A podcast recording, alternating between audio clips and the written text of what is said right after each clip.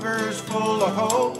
I've got the urge to walk the prairie and chase the antelope. Aspens, gold on snow-capped peaks, the elk call me away. I can't keep my mind on working on this fine September day. I've got Nimrod neurosis, longbows on the brain. I'm an outdoor junkie through and through. Welcome to the Trad Quest podcast. What's going on, Bob the Bow Hunter? Not much, buddy. How you doing?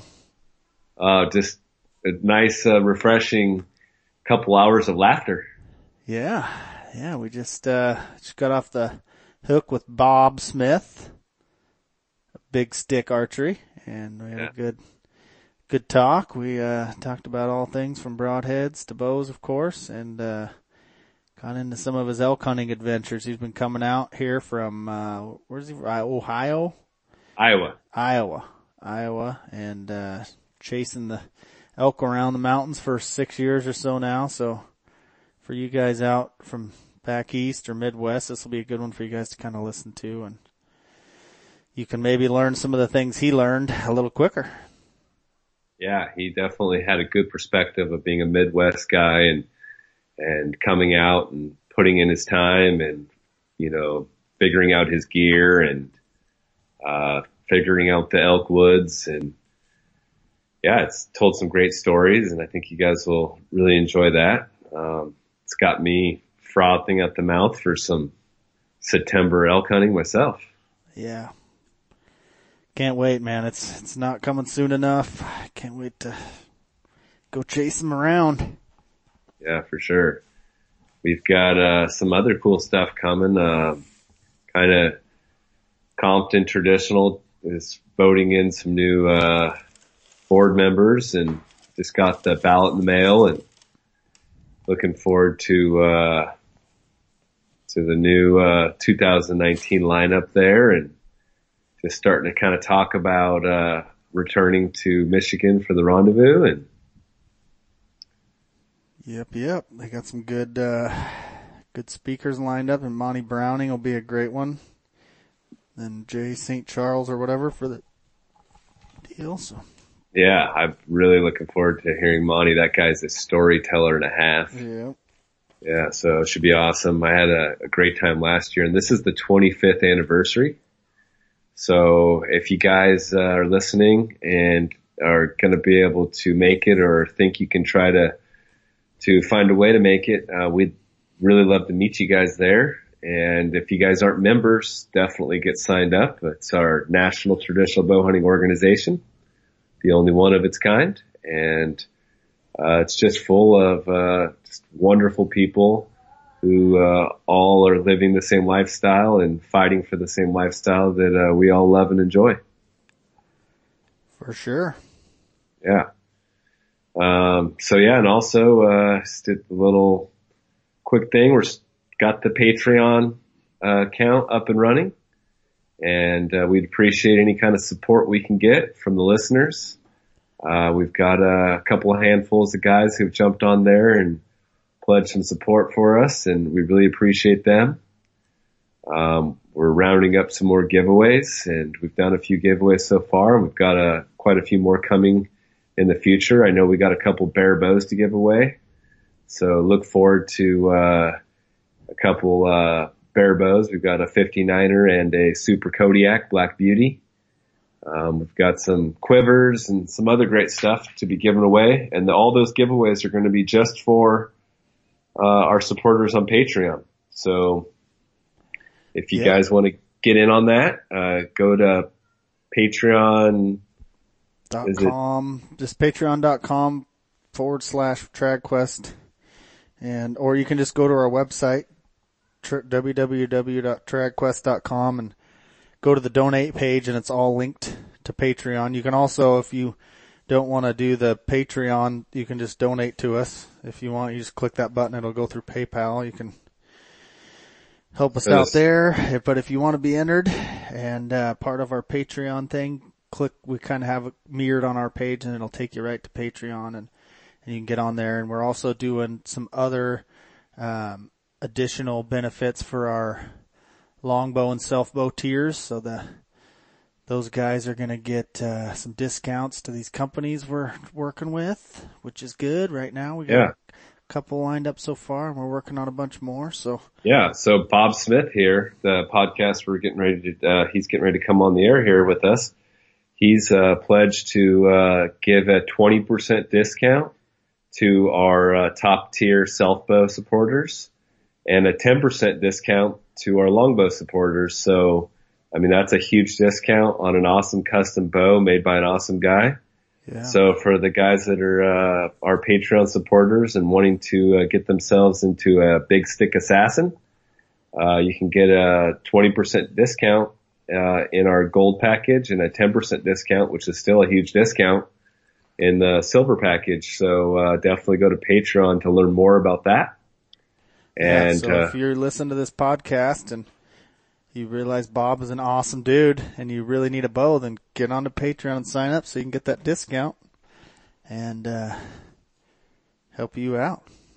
Yeah, for sure. Um, and we will uh, continue to add to that. We're we're in negotiations with uh, a lot of different companies, and if you are a uh, a bowyer or a arrow maker or uh, make uh, anything that pertains to traditional bow hunting, uh, get a hold of us. Um, we would love to help try to push people in your direction. Uh, we're looking for donations to give away to our supporters and we're looking for discounts to, uh, help push them towards your business and support the podcast. So we really appreciate that. And in that said, uh, definitely, you know, reach out to us if you've got any feedback or have any questions about this. Uh, you can send us a email at tradquestpodcast at gmail.com and let's, uh, let's, uh, get, get to the show. What's going on, Bob? Oh, not much. I'm just sitting in the bow shop. Just been talking to James, and then I was talking to Colton Gilman here just before I got on the phone with you, talking about this Buffalo setup. Oh, nice. He's going. He's he's the guy that got that 73 pound bow I sent out the other day. So, so it's He's been going- like a six month going buffalo hunting? Yeah, he's going this winter, going to Australia. So, Wow. so apparently you can talk a lot about what arrow you shoot at a water buffalo. We've probably discussed it for at least eight to ten hours already, and we've got like ten months to go. So what, what, what is the current, uh, setup he's going to take? Uh, well, he just got that bow I sent, so he's decided 73 is a little stiffer than he thought, and he's got some day six 250s ordered, um, but they haven't showed up yet. So I don't know. I guess that, or he's looking at some axes, something like that. Put Yeah. 400 grains on the front, and Is, is he going to shoot the Tuffhead broadhead? Um, yeah, that was kind of our top. That's kind of a one we keep coming back to. Yeah, that's the, a hard, uh, the actual the hard- Ashby ones. They're a little pricey. They're a little hard to swallow. yeah, the 120 a pop deal. Yeah, I think, I think that that Tuffhead's even a better head. Right. Well, and he's a big Ashby nut, so I, I believe like most of the tests he did was with the Tuffhead. Like that was his favorite head. So Yeah, basically all his tests led back to that head being built, from what I understand. right, right. So yeah, I don't know. Yeah. That's what we got going on. I was going to build some bows today, but haven't really done any of that so far. Well, maybe sorry. later. sorry. No, that's fine. That's fine. Yeah, and I I think that Tuffhead, it just, the, the Tuffhead guys, there's a new owner. I don't know if they're out in your country. I thought they might be out somewhere near you, the new owners of Tuffheads. Really? Yeah, I don't. I don't follow them real close. Um, I just I'm familiar with them. I looked at them a couple times. So are they are they out in the Midwest now? Yeah, I, I do believe the, the gentleman that had it before was, uh, I think getting into his eighties, I believe, Joe, super nice guy. And he sold it to a guy that I think is in Iowa or Ohio or somewhere out there. Could be. Could be. I don't know. I I steer pretty clear of the old single bevels. You're a three blade guy? I'm a three. I shot single bevels last year, and after my cutthroat experience, I'm I'm kind of I'm kind of not too into them anymore. they just I don't know, man. Did not get much for blood. So Copy. Yeah, I've heard that. I've heard I've heard Oh. that from from other guys too. So yeah, that last doe I shot was like fresh snow from the night before, no tracks. Shot her at 12 yards, one lung and a liver. Watched her lay down, thought she was dead. Four hours later, I got down to get my arrow, wasn't as good as I thought. Thought we'll see all the blood, it's it's fine. She was gone. I ended up tracking her like four or five hundred yards with no blood. Like she just tipped over dead, like following her tracks. Would have never would have never found her with no snow. Wow. She was just full of blood. So so much yeah, for I that. don't know. So much for that S wound channel, huh? she was really fat, so that probably didn't help. I'm sure that plugged that hole coming right out of her belly, but I don't know. I me I was kind of had the impression that like those cut ho- throats would probably like kill the postman that delivered them. Like, you know, like it's hard to say how many postmen lost their lives trying to li- deliver those to my house. Uh, Uh, so you're a, a woodsman guy, aren't you? Uh, yeah, I am. I am currently dabbling with the idea of like getting some VPAs. Yep. We'll have to see how many bows I sell, see if I can afford it. that's your budget on how many bows. Like fifty bucks for three or for six now. So I mean, crime many sakes. How much are even they? I think they're fifty bucks at Three Rivers now Okay, for for three. for six. Oh, for Six. six. Oh yeah, Right. the the the woodsmen are. Right, right, yeah. Yeah. VPAs So are like really yeah. What are VPAs? They're like forty five for three, aren't they? right.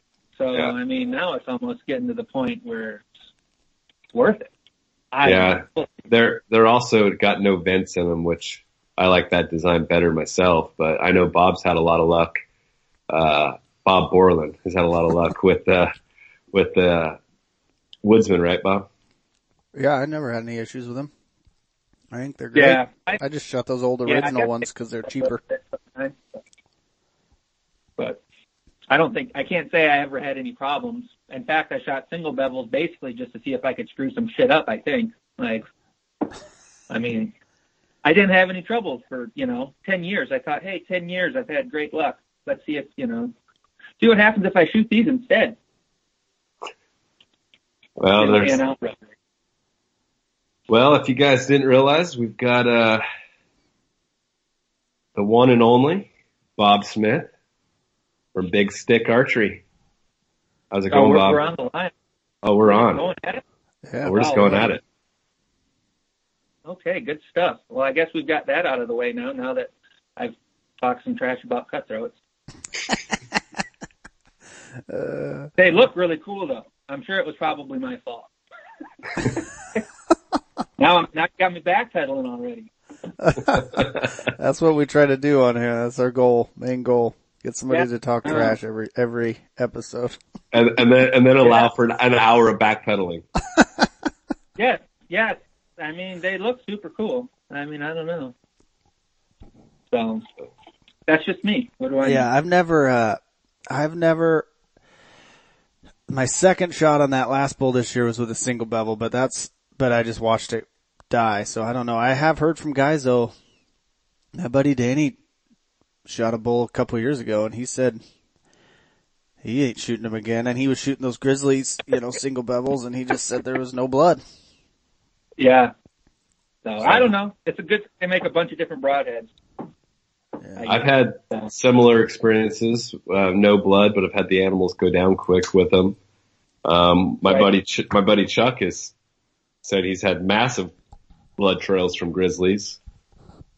Yeah, So- yeah. It's, Like either you get it or you don't. Apparently, Yeah. what I. I was talking with Drew from, uh, Selway and Oh yeah. he, he's going away from the single bevels altogether. He, he wants, he's going to go to a, a double bevel, um, type of head because he said the single, but he feels the single bevels create zero blood trails as well. I've heard that too. I don't see how there makes a difference, like in the number of bevels, but I've, uh, other guys have said the same thing. Like a regular two blade bleeds more, but I, I, I don't see how that works. I have no idea. Somebody believes it though. I think it all comes Yeah. down to, it all comes down to confidence and, and experience. Oh, experience. sure. You, you create you create your confidence through experience, and so, um, yeah, I, I I've never tried a three blade, but I'm tempted to do so, especially for these blacktails. You are missing out. Well, I guess that's not true. I've I've shot the Valkyrie um, three blade head before it was Valkyrie Oh. when they were in the testing phase. I'm friends with Brent, and he'd sent me some Oh. for testing, so I, I shot a blacktail with one of those, and it did a good job. I bet they did. Too expensive for me though. I can't afford that stuff. I hear you. I hear you. Awesome. So uh, you are from the Midwest, correct? Tell us a little bit about where you're from and uh, how you uh, grew up into this uh, traditional archery thing. Yeah, so I uh, grew up in Wisconsin. Pretty much shot compounds since I was three till I guess twenty-one ish. Um, grew up bow hunting, shooting bow all the time. Um, Dad and Grandpa were big into the bow hunting, and uh, I was big into sports. I guess I don't know. I'm I'm like six seven, so of course, obviously, just play basketball. Um, so played high school and college ball, so I didn't really do. I didn't get a whole lot of bow hunting in, kind of through those, you know, eight years or whatnot. Um, but pretty much as soon as I was done with the uh, the basketball, it was kind of either I was going to start fishing bass tournaments or like start bow hunting more. And my my outboard was stole off my motor one day, so that pretty much put the, put the kibosh on my bass fishing tournament. And uh, so I started shooting my dad's recurve. He had a, thir- I think it was like 38 years old, Kodiak hunter at the time, um, his first bow. So in lieu of fishing tournaments, I started shooting that, and I had one year left or one semester left in Iowa to finish school. Um, I graduated here in Iowa, and uh, so I figured I'd go and do some bow hunting with that in the you know legendary land of Iowa. And after some ups and downs and a couple little you know back to the compound deals, um, I ended up showing up hunting and uh, killed a little six pointer at like eight yards. First year I seen in stand. and uh, that was pretty much it. Like as soon as that happened, uh, I never really. I guess like I've shot a compound since then, but I don't think I've hunted with a compound since then. Um, and then basically from there, I you know I got a couple of RER bows and really liked that, and um, just kept hunting more with the stick basically, and uh, eventually I want to say it was like six years ago. You know, it always sounds like you know I guess I'm a crafty guy. I would always make, you know, I'd make my arrows or I got into making some like pocket quivers with some leather and stuff for a little bit there. And like I'd always read about building bows and it just seemed like something, I- why wouldn't you want to build bows? Um, so I, I would say it was like six years ago. I, you know, you get your tax return time. So when you're 25 or whatever, you're like, holy smokes, you know, this is, this is when you're going to spend some money. So I decided I could either build any bow I wanted or, you know, take my thousand bucks and go and buy some cheap tools and build a bow. And I decided to build a bow and it broke. and then I had a hard time coming up with a couple hundred bucks more to build another one. But Well, I gotta, I gotta ask you, Bob. Six seven. So what, Yeah. what do you got? Like a thirty-four inch draw or what? um, I kind of just quit pulling at 32. Um, I could probably pull further, but like there's just you know I shoot the gold tips that are 32 inches long, and then you put a nock on there, so they're like 32 and a quarter or so, I suppose. But if I'm not careful, I can definitely get that old woodsman right on the shelf with me. so, So, so you must break. You must have broke a lot of bows just because of your long draw length. I mean, are you shooting like a sixty-eight inch bow or? Uh, no. So I, I shot like a 64 inch when I was shooting the RERs. And then when I started building the bows, I wanted to be able to shoot a 62. So I kind of designed them for a long draw guy. Um, at least like the 62 incher specifically. So, um, I can shoot the 62 just fine. And then I got, you know, I have a 64 that I built also, um, which is pretty nice. I like that with like the 17 inch riser in it. But, uh, yeah, no, not a 60. I've never shot a 68. I guess. So 62 inches for me currently. Copy. Okay, so Um, yeah, sorry for interrupting you. Go But yeah, ahead. so I only built I only built the one that broke, technically. That I, I that I broke shooting anyway. I've I've broke some other ones or whatever. Some other ones that broke, but um the first one the first one was old snap crackle pop, like trying to put a string on it and the next one was glued up and I guess we were kinda off to the races and I guess six years later here now I am building building boats full time now technically. No, not technically. Um for the last three months. I haven't had another job, so I guess that means I'm a full time bowyer now. um, I kind of like the three quarter time status a lot more. I feel like that was a lot cooler to say than full time, but and some lower expectations from guys because you could be like, I have another job. You know, I'm sorry I'm taking so long to build your boat, but right? yeah. But now it's I guess now it's pretty serious, so it's it's it's still fun. Do get to build you- Do you ever feel like maybe you took the wrong turn and not sticking with the bass fishing? no, you know, I, I mean, I was pretty good. I mean, I could catch a fish in a bathtub. I mean, it, Did you have I a did, did you have a sweet sparkly boat and everything? Oh no! So we should probably talk about it, why it was so easy to steal the outboard. Um, so I fished some local tournaments the year before, and uh, like I just had a maybe it was a 14 foot, 12 foot Alumacraft that was like my grandpa's boat. That was a hand me down to my dad. You know, so it was like a you know 1960 12 foot Alumacraft with an 18 horse Evinrude on it, and I had like a little homemade rigged up cooler live well and like a Nice. plywood plywood casting platform and a you know like a big old 47 pound thrust bow mount trolling motor that cost probably more than the whole boat you know? Probably could have skied behind it. It was pretty quick um but yeah I would we would show up to fish the tournaments and I had some partner or whatever and it, you know they do the draw to you know to see who gets to go or launch first or whatever I, the shotgun start I guess they call it. But it didn't matter if we were first or last, you know, because I, you know, you just bottomed that 18 horse out and everybody would have beat you across the lake anyway by the time, you know, by the time we got where we were going. But, uh, you know, we did all right. We, we got, we placed.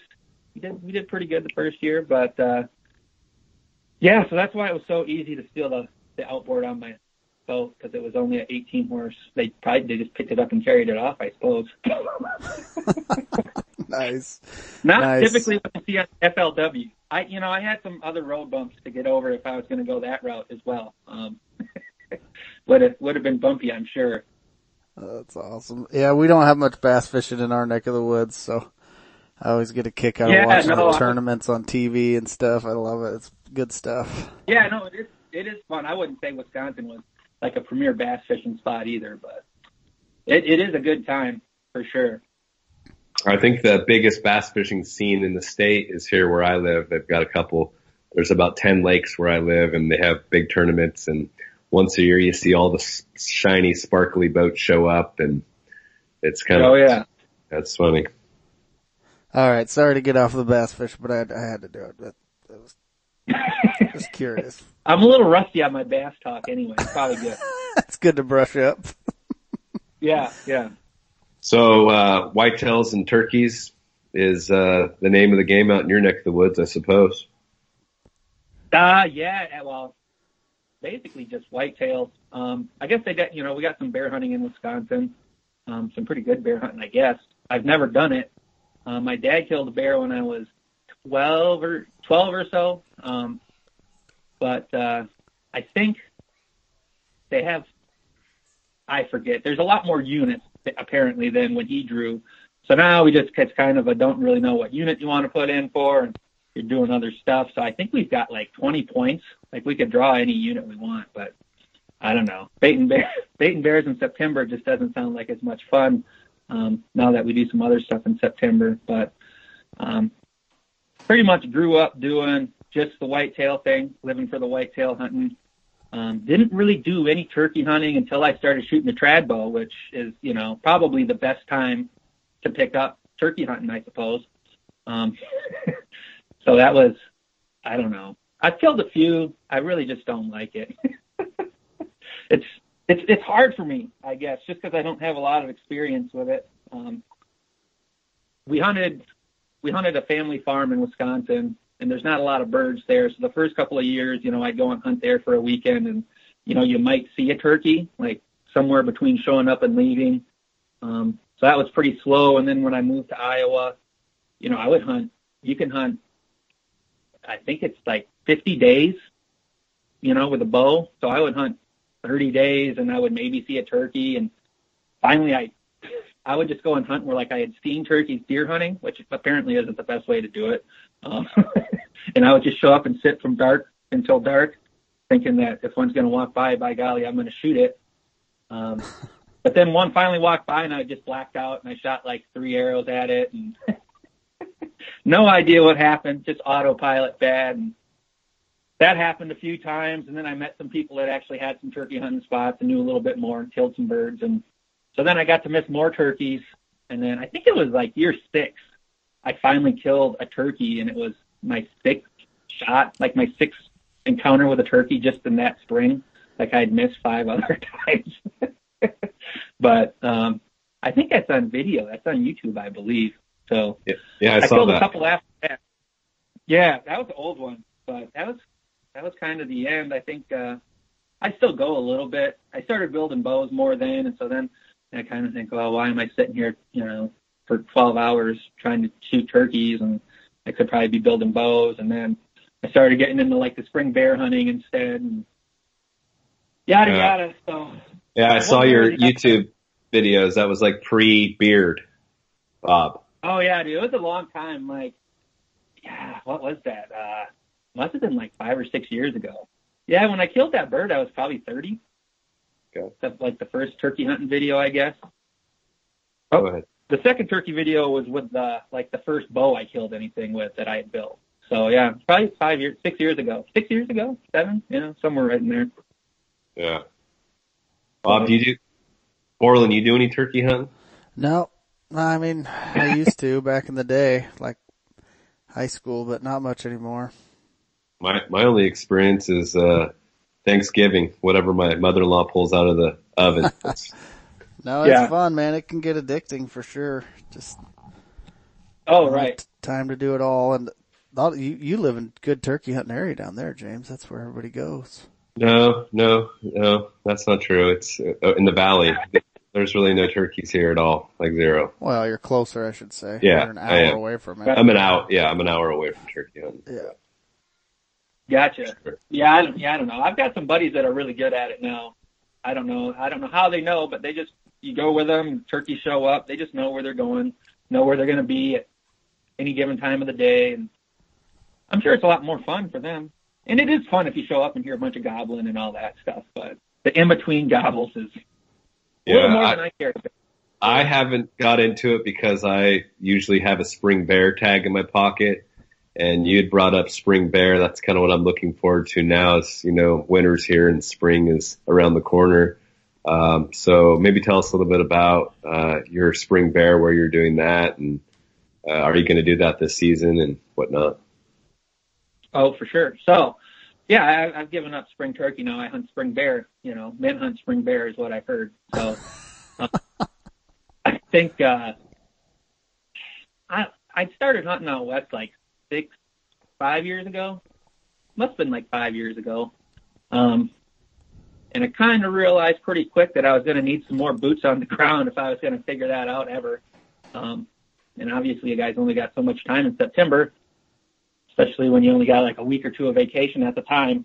So it seemed pretty obvious, like I could go spring bear hunting and, you know, kind of like double up on my mountain experience and at least kind of get that figured out. So I think I went the first time three years ago. This will be my fourth year, um, spring bear. And I, I've, well, I call it spring, I have a bear tag. I haven't shot at any bears. I've, I've seen a few, not very many, but uh, I've been going to central Idaho. Um, so kind of in the rainforest there. And the, what really sold it was I had found out like when I was researching where I could go. Of course, you get spring bear in Idaho, not a lot of other options. And then they would have a reduced bear tag there that is particularly affordable.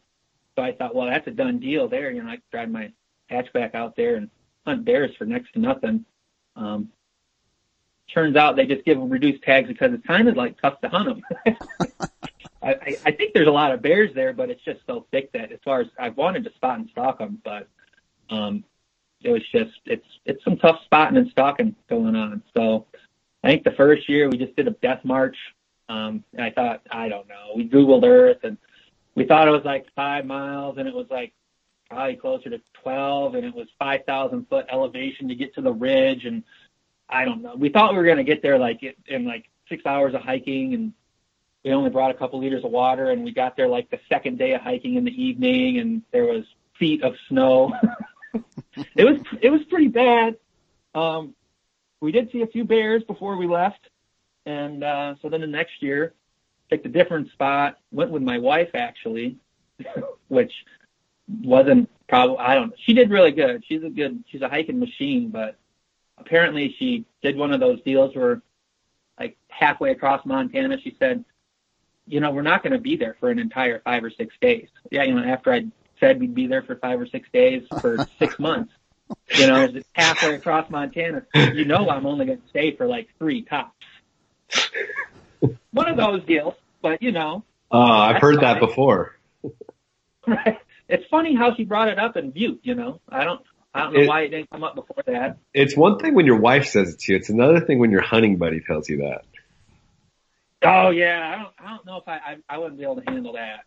I don't think. Yeah, no. Um, but we we went and we seen a few thousand cubs and just kept running into snow everywhere I went. Um, so we went and she she did good.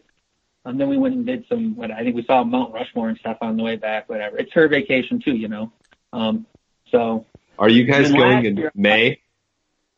Uh no. So I think the first year I went in mid-May, and we ran into snow early, like probably every year I've been there, there's been snow under 6,000 feet. Um, so then I went and like the end of May, I believe, with her. And then last year I went like the first two weeks of June because I thought, hey, I haven't spent a lot of time. I've seen some bears. I just need to go and like hunker down for a couple of weeks, you know, and I'll kill a bear. So I went a little later and they got a bunch of snow late. So there was still a bunch of snow, like, you know, I think it was 6,000 feet maybe with snow line. Um, spent a bunch of time, didn't find any sign. The first day I was there, I seen a bear at like 200 yards, a boar, um, was taking a nap. I thought, boy, it's going to get up. I'm going to kill it. I don't know. I pretty much screwed that one and piddled it down my leg. I just watched him walk across the big grass opening and I don't know. I thought he was going to stop and eat, and I would go kill him over there, but he just walked in a straight line right across it, and just walked out of my life. I I didn't see another bear in the daylight the rest of the two weeks. So yeah, they, those bears in June or in the end of May are in the rut, and they just will walk. You'll think that they're going to stop. I've watched them; they just keep going, cruising. Right. Yeah. I, so I don't know. It seems like if you go earlier there, there's a bunch of snow or I'm not sure you're going to get somewhere where you can even see anything. And then if you go later, I suppose technically you're getting into the breeding season, but yeah. I don't know. I can't say I've seen them breeding, but I just so, had a hard time finding sign and stuff too. You know, are are, are you using this for elk scouting? Also, are you scouting the elk area, but hunting the bears in the area that you plan to hunt elk? And I know that's what I did. Uh, no, no, I was going there because that was where the cheap bear tags were. Okay. and I, you know, I kind of said like I would never go elk hunting there, period, because it's it's some awful stuff, man. Like that central Idaho, I suppose it goes further north, like 17, 10, 12, kind of those units right across, like from Lolo, right on the west side of the Bitterroot range. There, they are thick, and like the only place you can walk is right on the like the hiking trail, and if you go on either, you know, up or down the hill, I'm pretty sure you could just get hung up and die in the alder brush, like not ever be able to stand up again. Like it's thick, thick, thick stuff. So I don't know. I wasn't planning on ever elk hunting there ever when I was going there. No. um, I've been hunting. I was hunting elk in Wyoming for a few years there, but okay. But uh, I guess to wrap up the bear the bear talk, I do plan on going again this year. Obviously, um, I do got a little bit different plan going this time though. Um, I've got some, I've got a contact in Lolo. I'll call him a contact, old Tyler Carlson. So he did a little bit of baiting there in Idaho, right in those same that same area. Um, got some bears on bait, um, hit one and lost it, and then killed one I think on the last weekend, the last day of the season. So kind of buddying up with him now. So going to get a little bit of a hybrid hunt going, I guess. Maybe do a little bumming around in the mountains and you know sit on the bait for a couple of days, few days, and maybe try to get a couple baits myself going. And he was going to run a couple more. So hopefully we'll have like a little bear camp action, a little baiting, actually shoot some bears, see some bears. So should be a good time. Nice. Yeah. Nice. And I guess I, I we Aaron from Primitive Pursuit is, is saying that he's going to come along. So that's that's pretty big news. Sweet. I guess. Well, So, no, you'll should be- have you'll have a lot better better chance, I think, doing baiting them in that thick country. They're hard to Right. hard to find. Yeah, yeah. So I'm pretty stubborn. Like it's kind of in my head that I'm going to spot and stock one, but I, I'm pretty sure I'm definitely going to give this baiting thing a whirl. You, you should consider we'll trying to call. You should tr- consider trying to spot and call them in. Um, I've had some luck with that. They can be very responsive to calling.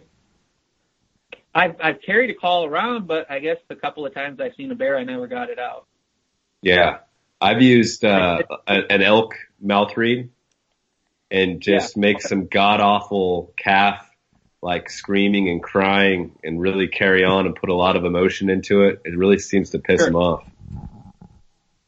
And I, yeah, I've, I've heard that. I I just I don't know. Probably need to find some more bears. Sure. Spot, probably need to spot some more bears, get some more bears in front of me, try some different stuff with that. But in the meantime, we'll do some baiting and hopefully we'll get to watch some bears at least. So that should be fun. Absolutely. Looking forward to that. So you started coming out west for elk hunting, I presume. Why don't we uh, start diving into uh, how you got into elk hunting? And I know a lot of guys back in uh, the Midwest, hem and haw, and you know want to come out west to do it, but it's uh, you know to just really lace up your boots and get the gear together and come out and do it. Uh, why don't you tell us uh, how that all came together for you? Sure. So uh, I guess actually my first trip to Wyoming was for mule deer, legendary Unit G. Most people know that if they know much, but uh, me and my dad had gotten some Wyoming points together, and um, so we were going to go on a high country mule deer hunt. You know, we'd read the Cameron Hanes book, the backcountry hunting, and boy, you know, we were we talked about going with guns, and you know, that wasn't the dream. You know, the dream was to stalk them and shoot them with a bow. So we were going to go, you know, no guts, no glory, all in, all or nothing, going backpacking for some alpine mule deer, and uh, it was a it was a pretty big flop. um, we, uh, I don't know, we, you know, like I said, we read the Cameron Hanes book and how you got to stick it out, you got to stick it out. So I think we showed up. I, the season opens on the first, so I think we went out on the weekend. So we had, it must have been like a couple of days before the actual opener. It's like we were going to hike into this area and, you know, blast up all these deer or whatever and, you know, be ready to kill them on opening day. Um, and we ended up packing out before the opening day even, and we're back to the truck. So, um, yeah, and then we never packed back in. Uh, we, so, so much for being tough like Cameron Hanes, I guess. Uh, So but, uh, so why we can do any year. why why did you guys pack out? Like what? Maybe just kind of go over that a little bit for the you Right. know, the So- Midwest guys that are coming out. Right. So we didn't really know. I don't know. I guess we didn't know what we were looking for per se, like on Google Earth or anything. Um, so we there was a lake up there. It looked like maybe some deer would be around. Um, we got up. It was a lot thicker than we thought. Like there wasn't going to be a lot of. I don't know. It wasn't what I thought. Like you wanted for alpine mule deer. It was pretty thick timber. Um, and then their the domestic sheep showed up, like in the couple little basins or whatever ridges where you might be able to spot something and put a move on it. The the sheep moved in, which we didn't know there was domestic sheep going to be around, which turns out there's a lot. Um, so I don't. We we did that. We seen a bunch of elk, um, but we kind of just thought we should go somewhere else because we didn't spot any deer. And I think we glassed an evening and morning and an evening, and didn't see a mule deer. Um, so we figured that was probably not a good sign, but whether it was domestic sheep or elk related or just no mule deer there. Um, we didn't turn up any mule deer, so that was kind of why we packed out. And then we didn't pack back in again because we we were reluctant to buy any new gear. Um, you know, we we didn't need all this fast, you know, fancy backpacks or like backpacking gear or nothing. Um, so we were going to try it out first and see if it was something we'd like before we spent a bunch of money on it, which is probably a good idea. But like, so I think my backpacking tent alone weighed like nine pounds. I'm not sure why it was labeled a backpacking tent, but it was nine pounds. It was leaky. It was, it was, it's an awful backpacking tent.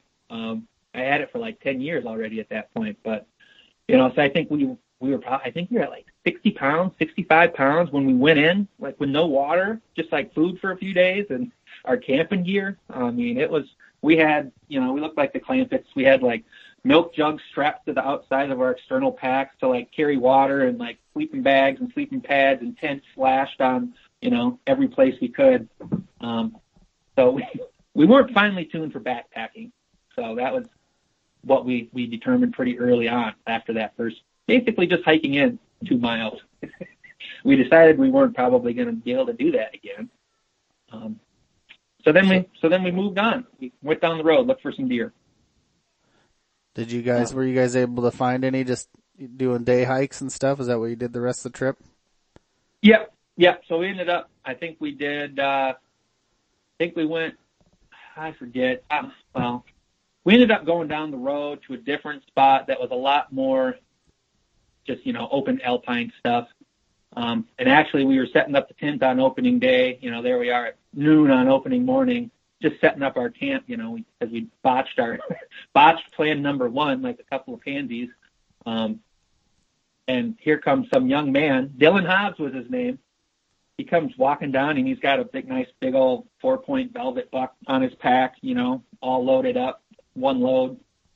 He, he comes struggling out and he like throws his pack down by us. So we're talking to him. Um, he was from Wyoming and he had, I don't know, he'd gotten pretty into the bivy hunting stuff, so he had parked his car like, you know, a mile or two up the road, up the ridge. So he was a super nice kid and in, in exchange for a ride back up to his Jeep, like he gave us his map and told us where he had killed this buck and showed us some pictures of some other bucks that he had seen and whatnot. So we were able to just kind of day hike in there, um, and just day hunt from where we were, where we were parked. Um, I think he was expecting to have to like backpack in further. Um, than where he did until that buck on the opening morning there. So, so thanks to him, we got to we got to chase some bucks. Um, I think my dad, well, so we we were trying to another big bonk on our part. We were trying to glass these deer from a pass, and I want to say it was two and a half or three miles or something. like it was over two miles to where we were glassing the deer at. So the first day, my dad made a stock, and you know, of course, we we we went after him right away. We didn't wait for him to move to their second bed, which turns out that's what you do. Now we know that now, but you know, so it took him five hours to get over there, and the buck had been gone for you know four of them. and then the next day, we seen the buck, or I think they were different bucks, but same area, same general or same bowl or whatnot, basin. Um, and uh, that time we did figure that I should go along the top instead of through the bottom like he did. But of course, same deal. We I went right after him right in the morning. Um, by the time I got over there, three and a half hours later, he was not in the same bed, and somehow I bumped him. Uh, just my dad hadn't seen where he had gone. He'd gone into a little patch of timber. Um, so I just kind of crunched down, figuring out where I was going to go. Because of course, you know, we were thinking, hey, we're going to do binocular signals or whatever. Well, I don't care who you are, you can't see signals at three miles with your binoculars, you know. so I'm looking to see where he's at, and I'm not even sure I see him, and trying to figure out what I'm going to do. And I just happened to be squatted down and see hear something bust from I don't know, it's probably inside of 30 yards, but he must have just caught a little whiff of me or or something. Um, so that buck ended up I ran down and he probably went to about 40 yards just downhill from me and bedded back down on another side, like on the other side of a log. So I was shimmying down thinking, holy smokes, you know, I'm going to get down to this log and I'm going to kill this deer. And he ended up bedding down and standing up a few different times. And I got to 25 or so. I don't really know. It was, it was getting to, I was starting to think about, you know, I'm, hey, I'm going to get a shot. And, uh, I think he, uh, ended up just catching a little too much of the old wind there and just kind of got up and walked off. So that was that was kind of our big hot action. We did some day hunting from uh, kind of just like we would go up there and hunt in the morning, and then we would do some just kind of like slinking around in the afternoon, kind of closer to camp. And I'd seen a lot of deer, but turns out it would always just I could see their white rump, and then you know their heads right kind of right over them, you know, looking at you, kind of a deal. I was not very stealthy with the still hunting apparently. Um, so I don't know. That's kind of what happened for the next week or the first week of the season is I was just, you know, bumping deer basically and uh making three mile stalks, which I don't know why we did, did that. I mean, we could have very easily gotten, you know, up to the edge of the basin that we've seen all the deer and and you know glassed them from there or relocated them from there. But I I don't know. I guess when you don't know, you don't know, right? Yeah, that's why you go figure it out. Sounds like a pretty good, you know, first trip though. Good lessons learned. Right. Um, yeah, I think we ended up going to one more spot after we kind of boogered that one to uh, that one to crap, and that one ended up being a lot more of a timber situation again, and we ended up hearing a bunch of bulls bugling. But uh, I think we seen a, I think there was like a little forked horn in camp or something like that, and of course, we didn't want to shoot a portage horn at camp. I guess we're we're too elite for that. But uh, I, I don't know. Uh, so that was kind of it. I think we ended up actually packing it up a day or two early, and heading back because we didn't know what else to do, and we were pretty pretty tired. So, um, so I will say that on home from that, like the KUIU catalog was out, like phone calls were made within days later. Um, like lots of money was spent on on gear. Uh, so. And so those bulls bugling was that the first time you'd heard bulls bugle? Oh yeah, yeah. Um, I think when we had packed into that first spot, there was a bull with a little group of cows, and he did quite a bit of bugling, so we got to watch him quite a bit. And then that last day, um, we didn't actually see the bulls. They were just up in the drainage. I think there's, we thought for sure a few of them, but they were ripping pretty good. So that was pretty awesome. And that's uh, enough for a guy to want to uh, come back for some elk hunting. I, I could imagine. You know, just just fortunately, we had enough points to draw tags for there, and and, and we went back to the exact same spot the next year for elk.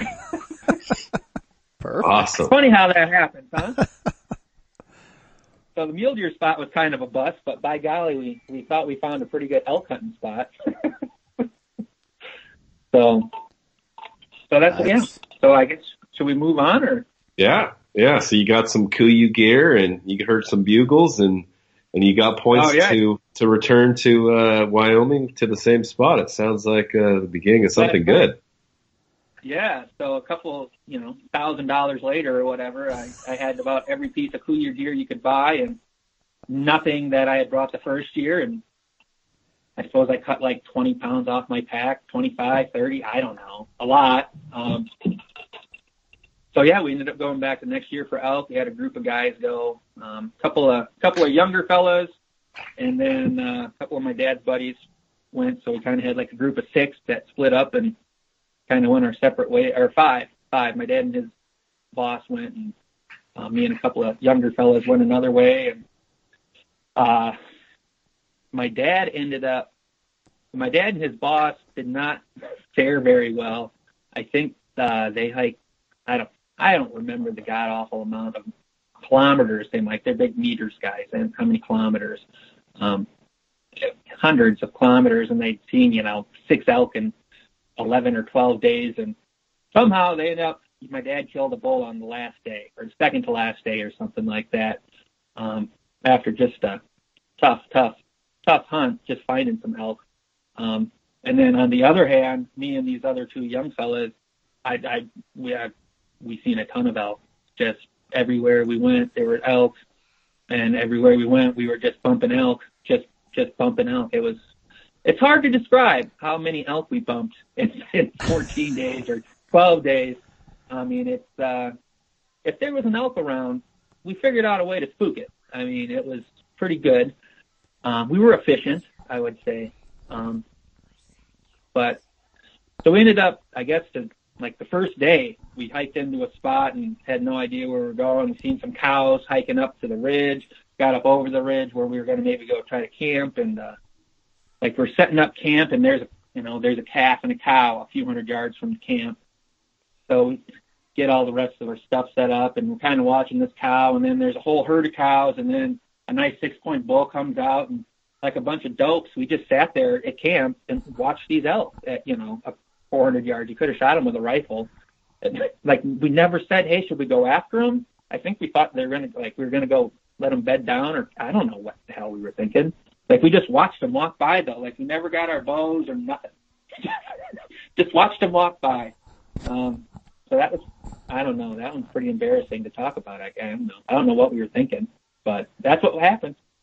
Um, you were, So then I soaking, we you were up- soaking it all in and you forgot to go chase them. That was what happened. Right. I guess we thought we were being stealthy. Like, oh, we're going to make a good play on them later. Well, I'm pretty sure we just bumped those elk out that night anyway, so it's it's fine. Um, but there ended up there was one mountain there that we would um, kind of did most of our hunting on, and uh, you know we glass up elk, go up there and bump them and. Come back, and the next day there'd be some elk somewhere else, and then we'd go So- up there in the afternoon. Were you guys guys 'em. trying to call and and go that route, Oh, yeah. or were you just sneaking around? We did a little bit of it all. Yeah. Um, I think my buddy, uh, basically, so I guess me and another fella kind of hunted together more often. And then the other guy was kind of trying to hunt some wallows and stuff down along the bottom. Um, he was, he was bumping elk down in the bottom on wallows and me and the other fellow would go up to the mountain and try to do the calling. And then we would try to like ambush them where we had seen them before. Um, we tried to do some stalking. we kind of tried it all, you know. Uh, at one point I had gone after some cows.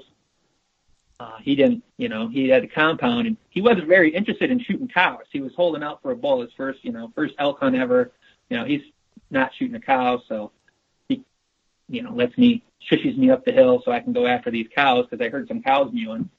So I'm following them along and at some point, you know, we're mewing back and forth and I'm thinking, hey, you know, it sounds like they're coming back. I don't know. So there I stand behind a tree and eventually I finally have enough and I, you know, I'm going to peek out from behind this tree and there was a nice, nice big bull at, you know, eight yards coming right to me.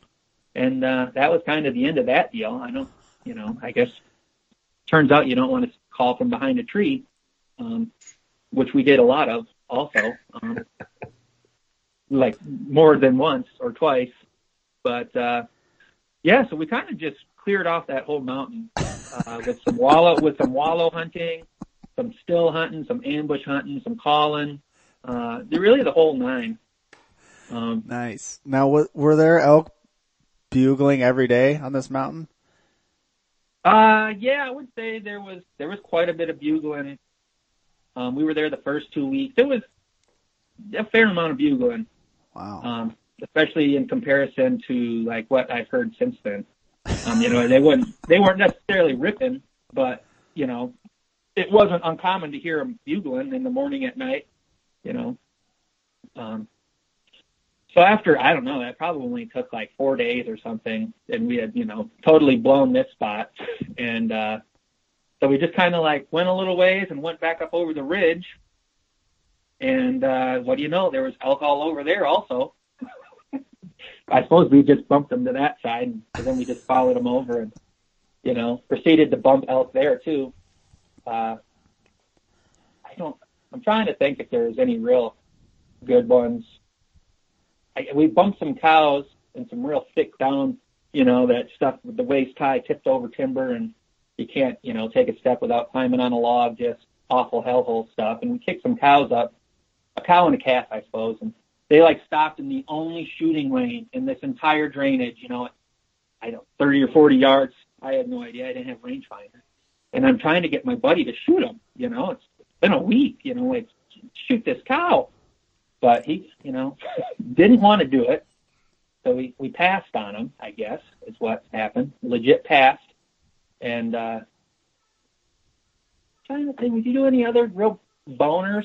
Um, Now, had he killed elk before? no, this was his first elk hunt. He was just had his heart set on some horns, huh?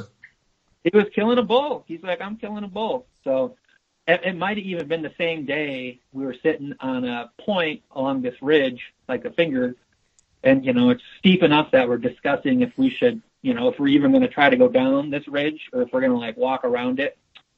And then I spotted a bull feeding with a cow, and so of course then you know seconds later we're running down this ridge that we weren't sure we wanted to walk down, you know, a few minutes before. Um, Yeah. and he ended up shooting that bull. It was a small six point. He ended up we I don't know how it happened, but it was pretty much perfect. We were across the creek from him. Thermals were going straight down. We came in like right parallel with him. Like it was pretty much a perfect stalk. Um, just I don't know. I got a little lucky somehow, and uh, so I think he ended up shooting it at 72 yards or something. With his compounds, yeah. Yeah, with the compound. Um, so that was pretty awesome. It looked pretty good. I was watching it. You know, he had all the time in the world. I remember he ranged it and he was like breaking branches on a tree and then he thought he could go to a different tree and he went and broke some branches over there and the thing's just feeding in this little hole in the pine trees and, you know, just feeding, quartering away. And then finally he turns and then he gives them the quartering away the other side and I was getting a little anxious thinking, you know, let's, let's get her done, bud. But, uh, all the time in the world, looked like a good shot. We ended up taking the blood up, couldn't find him. Um, and we ended up losing some blood, got stuck on a spot after a few hundred yards and, uh, ended up going back to camp. So, you know, of course, there's our poor buddy, you know, that had been hunting by himself, sitting by some, you know, pitiful looking fire at midnight, you know, because he'd been there for four hours waiting for us to wait, for us to show up. But uh, he was pretty excited. So the next morning we went back and somehow we picked up a drop of blood going across like a rock chute, you know, another couple hundred yards from where we'd lost blood and um, did a bunch of just basically came down to a grid search and uh, ended up spotting them out in a big, just steep open chute. I guess another probably another 400 yards from where we had lost blood. So that was that. So then we got the pack a bull out. Nice. And uh, So yeah, all these elk that you're you say you're bumping, do you think looking back on it, was it the uh calling that you're using? Was it the wind that you couldn't um keep track of? Uh what do you think was going wrong so often being in a place with so many elk and, and not being able to uh you know at least get close to them? Right. So I would say there's a little bit of all of the above. Um, I don't think our calling was particular. We didn't do a lot of calling. Um, the two the two guys I was with weren't real comfortable calling in general, so um, they didn't call much, if at all. Um, and I did a little bit, but not a bunch. It was a lot of just, you know, I feel like it was a lot of stuff we would never do if we were hunting like back in Wisconsin or Iowa. You know, we would you know, we would, why would you call behind a tree? Or, you know, at one point the guy walked to a middle of a meadow and like did some cow calls and, you know, next thing the bull standing there in the middle of the meadow with you and you're just standing there like a, you know, like a bozo. And it's just not, you know, I wouldn't, I wouldn't go and call turkeys, you know, or, you know, these guys are good turkey hunters, so they wouldn't go and just sit in the middle of a field and try to call turkeys in or, you know, they wouldn't sit behind a tree when they started calling. Um, we didn't, we were not very wind conscious, you know, we were all pretty successful whitetail hunters and, you know, live by the wind, die by the wind, but I feel like it was just a really big overload, just, just kind of a senses overload where I wouldn't say there was a lot of thinking about like hunting smart or, you know, you just thought, Hey, there's some elk. Let's get over there and, you know, I guess just kind of rush it. Right. Um, and in the in that big country, it's easy to want to take the path of least resistance instead of trying to oh, check the wind and, and do big hooks and leave the animals and try to come back to them. And I know I've been guilty of Right, that for yeah, sure. You do not want to do that. not when it's you know these guys have been not not exactly mountain savvy fellas. So you know yeah we're trying to just take like the short route. Um, and it, there was just a lot of that stuff. Um, just kind of silly mistakes, kind of being lazy I guess, or just not really thinking. Um, to be fair though, I mean, I had a, it took me a couple years just to get used to like camping out in the mountains. Or, you know, I would, I feel like I put a lot of thought into like, where are we going to camp? Like, where are we going to get water at? Like, are we going to be able to make it back to camp in the dark? Like, uh, you know, how are we going to get over there? Or, you know, just like kind of just being there hunting issues, let alone like actually trying to figure out how to, how to kill the elk. I mean, does that make sense? Sure. Yeah. So like what, like, like what, like what, how did things, how did you evolve? You know, what things changed as far as gear or your tactics to navigate those situations? I, I think it was just an experience thing. Um, Right.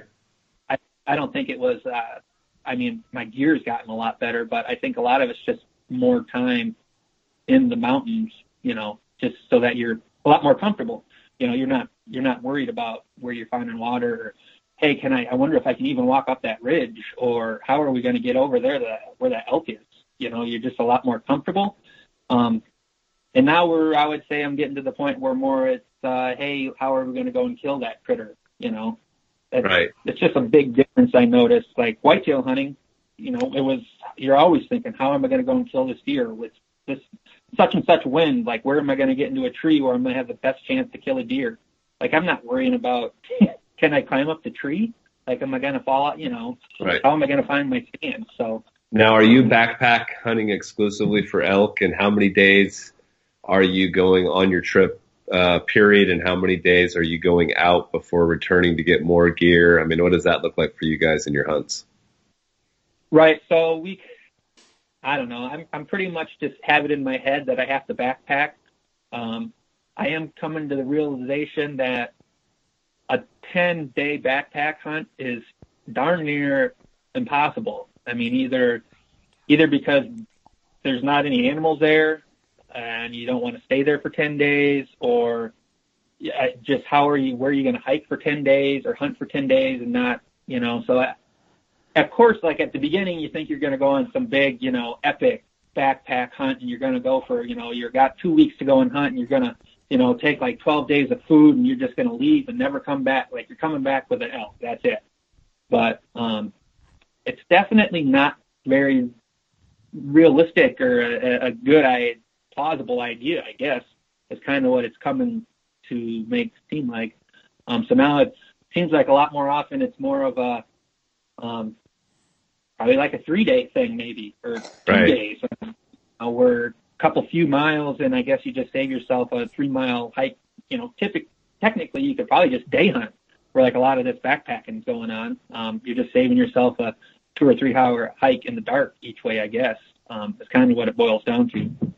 Yeah, I think uh, a lot of guys that are new to elk hunting, um, and I don't have a lot of experience. I've done some backpack hunting, but not a lot.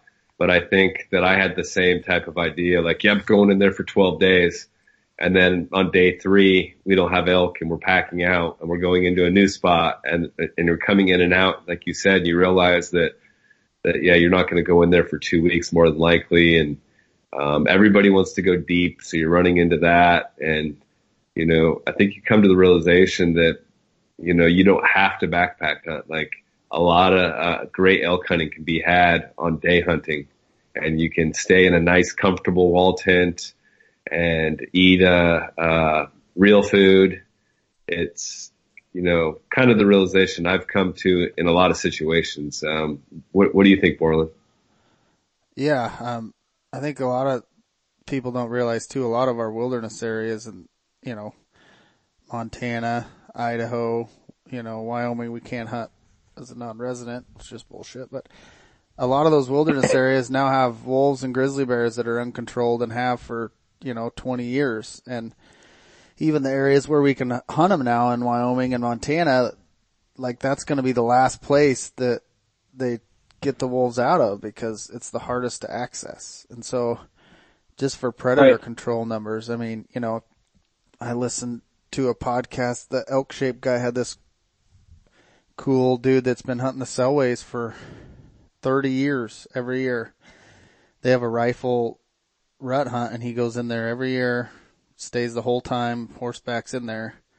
And he killed an elk for like 25 years in a row and like the last five years he hasn't got nothing and last year I don't even think he saw an elk. And so I think, uh, that's another reason that, uh, you know, a lot of the wilderness backpack hunting, it, it's fun. I mean, it, the thing I like about it is when you're hunting out of a camp, it's, it always seems like you have that like, that camp in the back of your mind, like, you know, you have that comfort somewhere where it's like, oh, I should go back to the truck or go back to camp, you know. And when you're, when you're out there, you know, just with the camp on your back, it's, you just, it's just kind of a little, little slower pace, you know, you can be like, oh, I'm just going to sit here for a while and, you know, you're not in a hurry to get anywhere. And I'm always in a hurry, so it helps me to not hurry. So even if doing those little, like Bob's saying, a little, you could hike in there during the day, but get getting up that time of year at four in the morning, hiking for an hour and a half, you know, hiking out after dark for an hour and a half. I mean, the nights get really short and being able to just, even if you could technically hike back, being able to just camp up there saves a ton of time and energy and you actually get some rest. So. Think, and you, uh, and you get to hear the elk, which well, is nice. and, and then not being so deep also helps with moving around. You know, like I said, that you can, if you're tree stand hunting in one drainage, you could stay there for 10 days, but you know, you start chasing them around and next thing you know, they're, they're gone.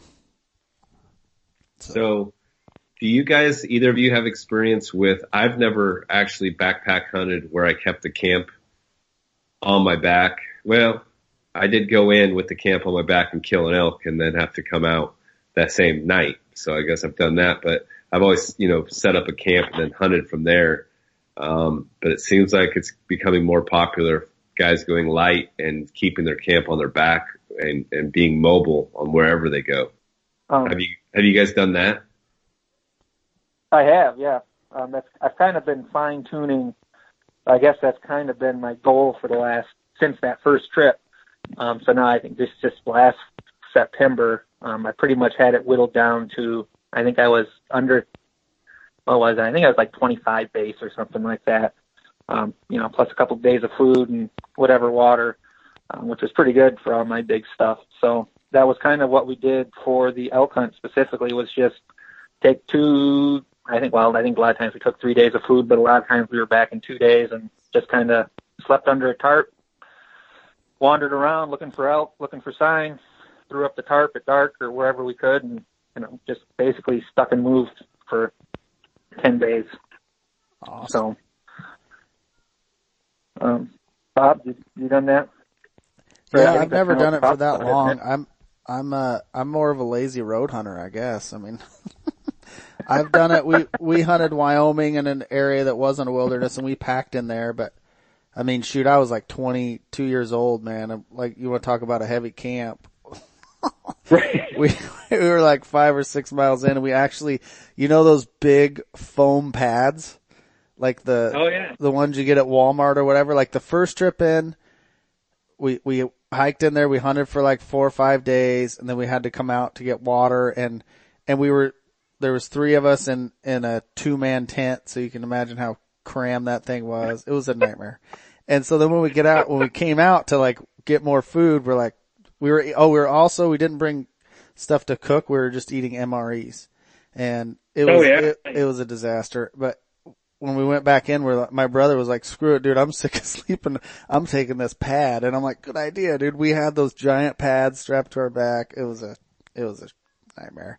But no, I've, I, the only, you know, like I don't do a lot of it where I hunt. And if I do, like I said, it's, it's going and checking out an area, going in deep somewhere for a night or, and then, you know, moving on from there. I don't, I don't have a ton of that good gear. I got a little black diamond 10 I got from a buddy that big mountain climber for really cheap, you know, six, seven years ago. So I'll just throw that in when I'm going exploring. Didn't, didn't you and Scott go hunt the cats? Yep. Yep. But we had a, we were, uh, drop camp. We had somebody oh. do a drop camp. So we just, we had a wall tent that we'd go back to every night. And even there that back, you know, I was, that was 9-11, so I was 21. It w- would have been nice to have all the good gear to where we could have spiked down stuff, but I was, I was yeah. broke. I think that, uh, you know, for the guys that are listening that want to do it, it, it, there's a lot of ways to go about it.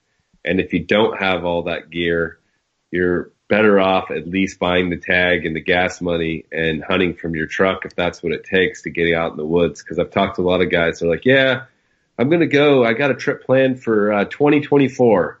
I've got to buy this and buy that, get this and get that. And I'm like, whoa, whoa, whoa, whoa. Like, don't let all those years go by. Like, get out there and do it. However, even if you've got to, you know, hunt from your truck or pack extra gear or whatever. Right. Sometimes you carry 70 pounds in with no, with no water. yeah, yeah, yeah, yeah, for sure. I guess And- I will and- say, like Bob was saying, just I think for us that live out here, the things that we don't, you know, that we take for granted or whatever, just like you're saying, just getting used to the mountains and hiking around in them and, you know, like where to camp, and, like all that stuff you're talking about. We don't even think about that. We're just like, you know, get out here and hunt, you Right. wussies, you know, like what the heck, but, but all that makes sense. And like you said, if you, if you can't afford to buy all that stuff, find where there's a cheap tag and just go and, you know, get, take a couple years, like you said, to get kind of used to it. And then, then if you want to, you know, go backpack and go for it. But my my tactic is basically now is to have uh, my lunch, you know, my bare, you know, game bags, my bare minimum for a day hunt, but an extra coat, um, an extra, you know, a space blanket. Like if I have to spend the night for whatever reason, um, I've done it just simply because the bulls are screaming and I don't, and I end up getting in there four miles and I just don't want to walk out that night and I think I have a chance in the morning or that, you know, you, you, uh, have got one down or whatever. I'm prepared to spend the night, but it's never the plan. It's never planned to stay there, but to, you have this comfort knowing that you have stuff in your pack to make a fire, to spend the night if you need be. And then that keeps you, uh, go, you know, the ability to go, uh, hard all day long and know that if you have to stay, that you'll be okay. That's kind of my, my forte when it, when it comes to elk hunting. for sure. Um, I, I will throw like the disclaimer, like it's not like I was a, a unwood savvy guy, you know, like in high school I would spend all summer sitting out in the, you know, in my yard in a tent, you know, starting fires different ways. And like I'd done a bunch of camping. It was, so it wasn't so much that I was just, you know, like a city kid or something. I, you know, it was, mountains are just a lot different place than what I was used to. So I, Sure. disclaimer. Sure, definitely. I wasn't that big of a weenie, but it's just really different. And I will say, if you're going to do some, you know, some lightweight divvy hunting, the less stuff you have is good. So if you don't have a lot of money, that's probably helpful. I mean, you're going to have less to carry. You know, you need, you need a tarp and a sleeping bag. You know, like a silnylon tarp and a sleeping bag and a backpack, and you're you're pretty much set to go. Yeah, we had, we had, uh, I don't know if you listened to our Doug Borland podcasts, but I don't remember which one it was. The first one, I think when he was talking about him and his brother used to, they would mountain goat hunt this mountain called Impossible Mountain and they just took Visqueen up there when they first started doing it. It's just each of them Yeah. took a chunk of Visqueen and that was their tarp and tent and whatever. And, I mean, they're mountain goat hunting. You're like, gosh, I'm such a wuss. I didn't all this stuff. For So, sure. Yeah. There you go. There's your cheap tarp. Just get a roll of Visqueen and take that with you. That way, if your tarp rips, you can go back to the truck and make a new one. Right. I guess so. Uh, yeah. So, so let's, uh, we talked a little bit about gear. Let's, let's dive into your season this, this year and, uh, you know, how, how it went from start to finish. And we know it kind of finished good. So, uh, let's, let's hear a little bit about 2018 elk season. elk season. So yeah, um, went out to the same place that I had bear hunted. Oh, that I you would didn't. I did. I did. I, you know, I said I was never going. It was pretty awful. You know, got my butt kicked bear hunting and, uh, got back and, you know, it's by this point it's end of June or whatnot. And my buddies wanting to go elk hunting. And, um, we had been going with a group of, you know, my dad and one of his buddies and a couple of my buddies. So we kind of had a group that had been doing the Wyoming draw. Um, and actually we got, we got lucky and played it right, you know, and got tags three years in a row, which from the looks of it now is not going to happen again anytime soon, if ever, um, for general tags. Apparently you, you can't draw them with a point per person in a, in a group anymore. Um, but so those guys weren't very interested in going. It was just my one buddy from town here. Um, he hadn't killed an elk, and uh, he's he's dead set on killing an elk. I gotta give it. He's missed the elk. The guy is just not going to give it up. So um, we we weren't gonna. You know, we hadn't. It was too late. We couldn't draw Wyoming. Obviously, that was that was long gone.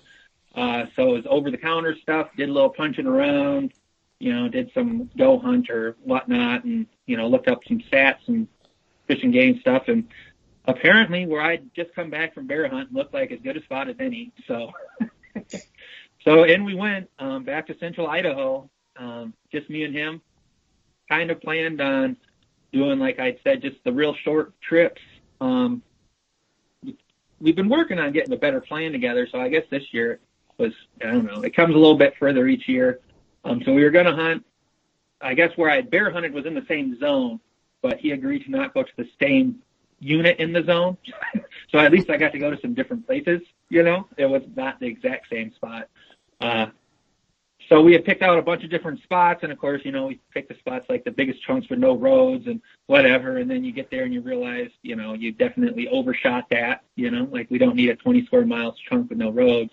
Um, still trying to tone that back down, but uh, drove out. The plan was to basically try to get a good eye on, you know, a couple of these different areas, um, and then kind of pick where we thought looked good based on hunting pressure and all this good stuff, and you know, just start going in for short little two, three day trips. Um, spent the first night at the truck, kind of drove back down off the mountain and, uh, ended up going to the second spot and he had had enough driving, you know, by this point it's a 24 hour drive out there and, and we drove around in the mountains for the rest of the day and drove, you know, back off the mountain. So he says, I'm going hunting. So we didn't get to go and check out all the spots, but, uh, took our gear, hiked in, um, didn't get very far. We were just going to head up to a ridge and start walking ridgeline, and uh, kind of just sat down on sat down on a finger, going to have a break, and uh, spotted a bear right off the bat, uh, eating huckleberries, and uh, sitting there watching him. And next, next thing you know, a bull shows up, um, comes slipping out and creeping out of nowhere. Um, so we're kind of paying attention to what he was doing, and he was he was on a little ridge like on a little finger ridge, um, with I think there was six bears, six bears and one just muddied up, wallowed up bull. And there's bears like there's literally bears eating berries, bears having naps, bears fighting, and like this bull was just kind of slinking around in between them. kind of, kind of had enough, kind of not, you know, staying was staying to himself. But uh, so obviously we're gonna made a we didn't want to sit and watch this one like we did, you know, years ago. So we ended up getting work, uh, walked up around on the ridge line there and, you know, bumped another bear. Um, almost got in the bow range of that because I still had a bear tag from the spring. Um, kind of got all the way around, tried to relocate him that night. Uh, couldn't find him again. Um, did a little cow call and nothing too, nothing too fancy and, uh, just couldn't find him again that night. So somehow the, the, the ridge we were going to hunt that appeared to be a trail up there, you know, and we were going to just, you know, kind of walk this trail and, you know, cover some ground, see if we could hear some bugles or whatnot. I guess, so born and raised just walking bugle, I guess was the plan, to be honest. Um, and we got up there and we realized that the trail was overgrown to, to crap. Like we couldn't hardly, you know, we didn't end up finding it later on, but I mean, it was thick, thick, thick, thick, thick, thick. And, uh, next thing you know, we're in the middle of this, you know, over your head high brush and we can't hardly move and we're not sure where we're going to go because it's getting dark. You know, we need to find a camping spot and somehow we found a little spot in some trees and got the tarp thrown up that night. Um, we settled down, you know, have our dinner, settle down and, uh, getting ready to go to bed there under the tarp. We're both under the same tarp and, uh, you start hearing a, a wolf howl, like not far from camp. And I'm like, oh man, well, you know, that's, that's it. And then and the bull answers and like the wolf howls and the bull answers and like, well, this guy isn't going to hang around. But they just kept going back and forth. And, uh, eventually, like I heard, you know, it's real thick, leafy jungle stuff or whatever. So I hear like some leaves brushing the side of like an animal. And I'm thinking, oh man, you know, like, and of course I'm like sit up right away and I, you know, got the, got the Glock handy now And my buddy has just got his head buried in his sleeping bag, like in his quilt. Like he didn't even like he acted like he couldn't even hear it. Apparently he thought I had it handled, I guess. So I'm sitting here and I'm listening, you know, sure shit, like something is brushing on the side of an animal. And then it gets a little closer and then I start hearing like huffing, like I'm thinking, oh man, like it is a bear for sure now. Like coming in, getting a good whiff of my camp. Like we're about to have an encounter. And it keeps coming, and then it just lets the bugle so close that I'm pretty sure you could heard its ball slapping on its belly, like it was right there. Never seen it, you know. It's full moon. I can see everywhere around camp, but it's so thick, like I can't see this bull at all. Um, he ended up coming back like three or four times that night. You know, basically just throughout the night, wolf howling, bull bugling, another bull would come up, you know, rip one to rattle the tent or rattle the tarp a little bit, and then you know, kind of bust off. Um, every Oh, time I thought it was a awesome. bear. Every, every time I'd be like, oh man, it's a bear this time. Not maybe the last time I calmed down a little bit, but like my buddy never even, never even like got his head out of his quilt. He just hunkered down. So we got up in the morning, and you know, of course, you're hoping that you know it's midnight, and you're hoping just keep bugling a few more hours, like we're going to kill you in the morning. And of course, you know, they quit at two or whatever. Um, so morning comes, and we're pretty notorious for like we'll hunt until dark or after dark. But me and this fella in particular are not real good at getting up in the morning early. So you know, sun's coming up, we're you know getting ready to hunt as usual, and we figure we'll let up a couple bugles, you know, see if we can get this guy to answer if he's still around. And we ended up calling the sucker back to like camp while we were eating our oatmeal. Like, you know, uh, is that a you know here's sticks breaking? Is that an elk? No, it's not an elk. You know, whatever. Um, it was it was close, and I assume it was an elk. It ended up busting off, and we got it to bugle down on the other, you know, uh, both bugles on on a different finger from where we were. So we ended up going around and tried to wait for the thermals to go up, and we kind of thought we knew where it was, and we came down, and we ended up finding some elk sign. Um, but we were needing some water, so we were kind of heading around, going to try to, you know, get in close on this bull, you know, do some calling, and then head down back to the creek and get some water. Um, just never, never relocated, and we did kick up another really big bear there, though. Um, so at that point, we got down, got some water, hadn't got anywhere near where we wanted to go. Um, of course, mean, don't, don't want to be a sissy, so we start hiking along the creek to where we were going to go. Check that out, so we can say we went there. Ran into some guys on horses, and uh, of course, you know they'd been in there for like a week, five days. Hadn't seen uh, like an animal. They said nothing. So then you're real fired up to go.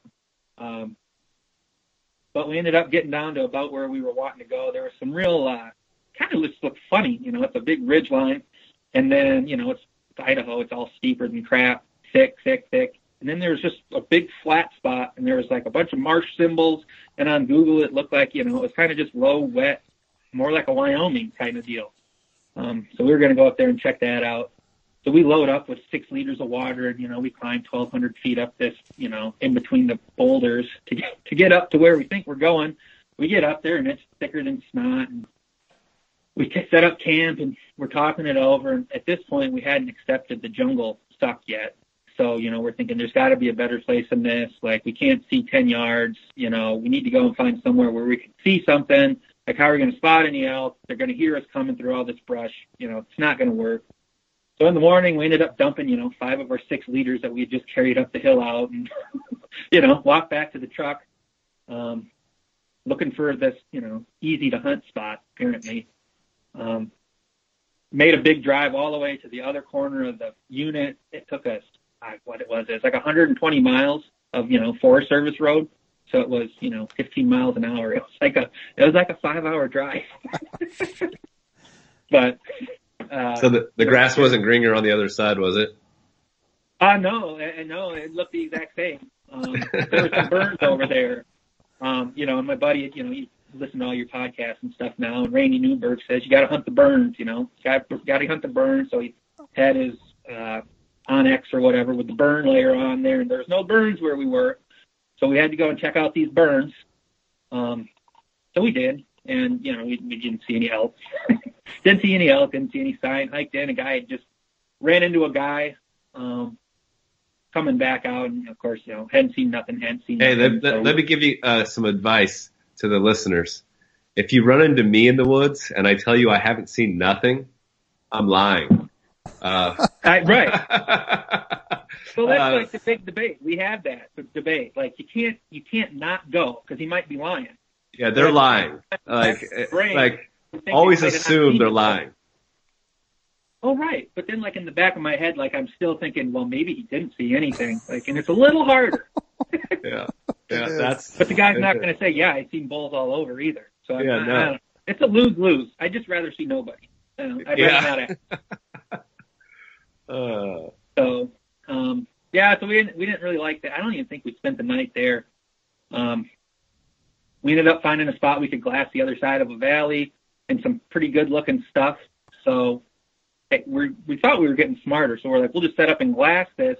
Like, and if we see anything, like we can, you know, work around and we'll get, we'll get in there. It was getting pretty deep, um, for, you know, a couple guys to just pack in and carry a bull out, it looked like. So didn't end up glassing anything up. So we said, good thing we didn't- didn't waste our time going over there um, went to a kind of just went to a different road, looped around. Um, actually ended up coming up just on the other side from where we were glassing anyway.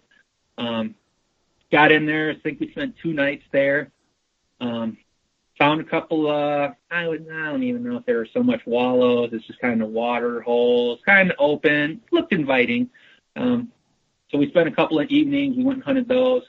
Um, kind of split up and you know we each found there was some there were some tracks down there and some elk crap like nothing real fresh though um did some glassing one evening and uh didn't you know i could see miles and miles and miles and you know nothing like not a deer not a bear not an elk like nothing so we ended up packing packing up camp from there um we did hear a bugle it was foggy in the morning the one day and uh, you know, it's starting to break finally at ten. And man, you know, my buddy says, I think you you think you'd be hearing a bugle. There, there's a bugle. So holy buckets, you know, we let a bugle rip, and Dan's like, it's coming right towards towards us. Luckily, the the guys on the horses, I don't think they heard us bugle in the wind. So like, I don't think they knew they called us in from like the little point from the little point we were on.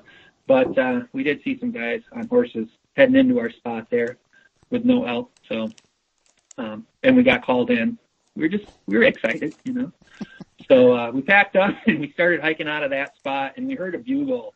It was noon or something. It was late in the morning, and we heard a bugle like way, way, way, way down. You know, we're walking ridgeline, and it's we couldn't even tell for sure how far down. Like it was a couple thousand, I don't know, way down in this hole.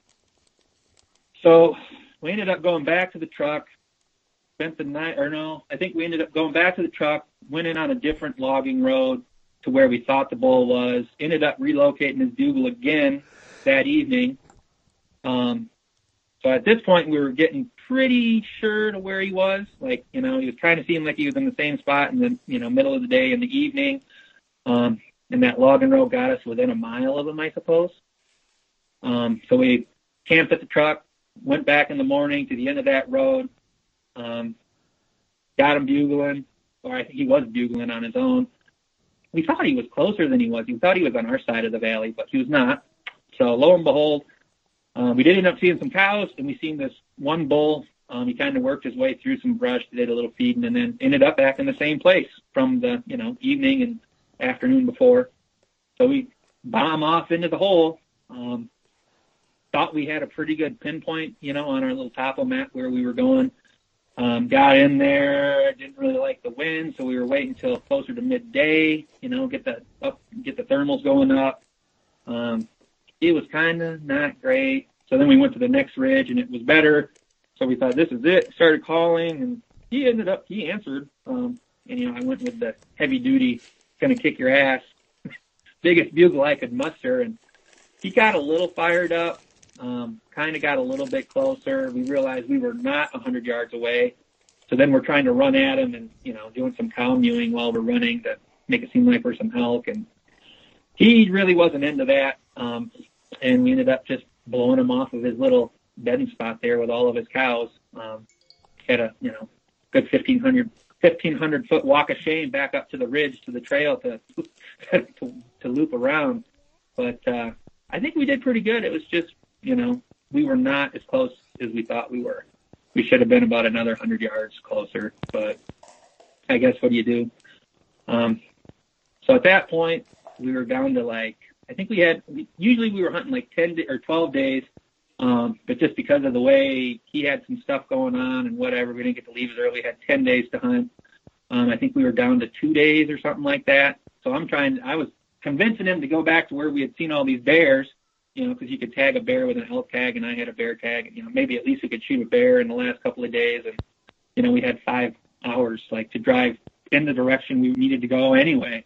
Like at least like cut her down a bit. Um, so we ended up heading back to the first spot we had hiked in. Um, I guess mostly hoping to find some bears really. Um, did see a couple of bears. Um, looped over to where we had seen that bull the first day. Kind of glassed there in the evening. Um,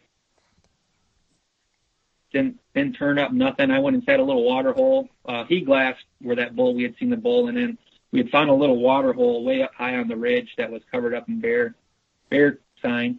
Um, so I sat that in the evening. He glassed. Um, didn't see nothing. I think I, well I saw a bear leaving the water hole, going down to the water hole, and uh, I think he's seen one bear way off on the other side of the canyon at dark. Um, went to bed, slept in the same lousy camping spot. Um, but uh, no bugles. You know, of course, you're praying for bugles.